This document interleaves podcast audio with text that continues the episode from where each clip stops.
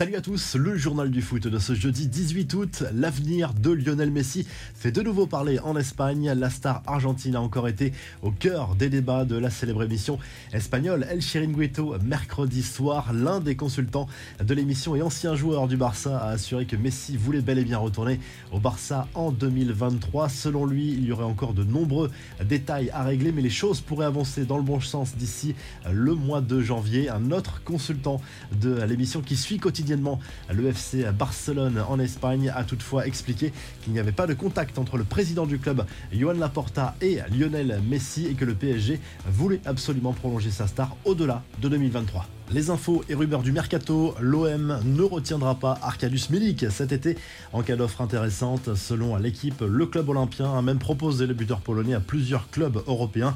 Le prix est déjà fixé, 20 millions d'euros. La Juve fait notamment partie des destinations envisagées. Le joueur, lui, souhaiterait rester à Marseille. L'OM qui a officialisé par ailleurs l'arrivée du jeune Issaka Boré prêté par Manchester City. Mais le mercato n'est pas terminé, prévient la Provence. Le quotidien régional assure que Pablo Longoria souhaite encore recruter au moins un joueur en défense centrale, l'ivoirien Eric Bailly et la priorité du moment. Le dossier n'est pas simple, mais Manchester United ne ferme pas la porte à un éventuel départ. United, justement, encore et toujours recalé lors de ce mercato estival. Le quotidien espagnol AS assure que les Red Devils ont fait une offre de 130 millions d'euros à l'Atlético Madrid pour Joao Félix, une proposition rejetée par le club madrilène qui renvoie le club mancunien au montant de la clause libératoire du portugais, soit 350 millions d'euros. Cristiano Ronaldo, lui, cherche toujours une porte de sortie. Selon The Independent, la star portugaise serait bel et bien courtisée par son club formateur, le Sporting Portugal. Cette option lui permettrait de jouer la Ligue des Champions, mais son salaire pose vraiment problème. Les Red Devils sont désormais ouverts à un départ. Du côté des transferts officiels, le FC Séville a bouclé l'arrivée de Tanguy Kouassi. Le défenseur français de 20 ans va rapporter 20 millions d'euros au Bayern Munich. L'ancien Titi parisien a signé un contrat de 5 ans en Andalousie. Enfin, la presse italienne a révélé les exigences un peu de la mère d'Adrien Rabiot. Selon la Gazette dello Sport, Manchester United a formulé une dernière offre, bonus compris, à 8 millions nets de salaire par an. Là où Véronique Rabiot, mère et agente de l'international français, en réclamait 10, dont 9 de base fixe et 1 million en cas de qualification pour la Ligue des Champions.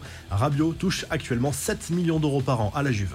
Les infos en bref, si la vente du siècle se préparait, la famille Glazer envisagerait de vendre le club de Manchester United selon la presse britannique. Et cette fois, le fantasque Elon Musk n'y est pour rien. Plusieurs acheteurs potentiels envisageraient de formuler une offre avoisinant les 6 milliards d'euros. Le groupe Ineos, propriétaire de l'OGC Nice, figurerait en bonne position parmi les intéressés.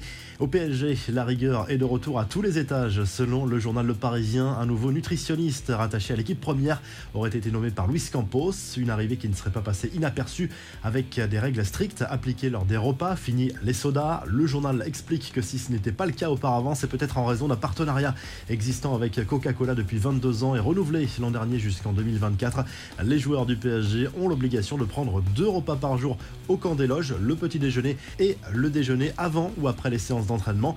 Direction l'Angleterre. La police anglaise a confirmé avoir auditionné et rappelé à l'ordre officiellement Cristiano Ronaldo pour avoir cassé le téléphone portable d'un supporter d'Everton en avril dernier après une défaite de Manchester United. Le Portugais avait rapidement présenté ses excuses aux fans des Toffees concernés. La Ligue des Champions avec euh, la suite des barrages allez, bonne opération pour le Benfica Lisbonne, vainqueur du Dynamo Kiev 2 à 0. Le Maccabi Haïfa a dominé l'étoile rouge de Belgrade 3 buts à 2 et match nul à 0-0 entre Karabag et Pilsen. Ce jeudi soir, place au barrage aller de la Ligue Europa Conférence. Nice se déplace sur le terrain du Maccabi Tel Aviv. Coup d'envoi à 19h dans un contexte particulier avec le conflit israélo-palestinien ravivé cet été en toile de fond. La revue de presse direction l'Espagne où le journal Sport consacre sa une à Bernardo Silva, un dossier suivi de près par le FC Barcelone depuis plusieurs semaines, mais le Paris Saint-Germain est sur le coup également. Le quotidien sportif assure que le club parisien serait prêt à mettre 70 millions d'euros sur la table pour s'attacher les services de l'international portugais. Du côté de l'Italie, la Gazette dello Sport consacre sa une à l'attaquant de la Juventus de Turin, Dusan Vlaovic, déjà très en forme en ce de saison.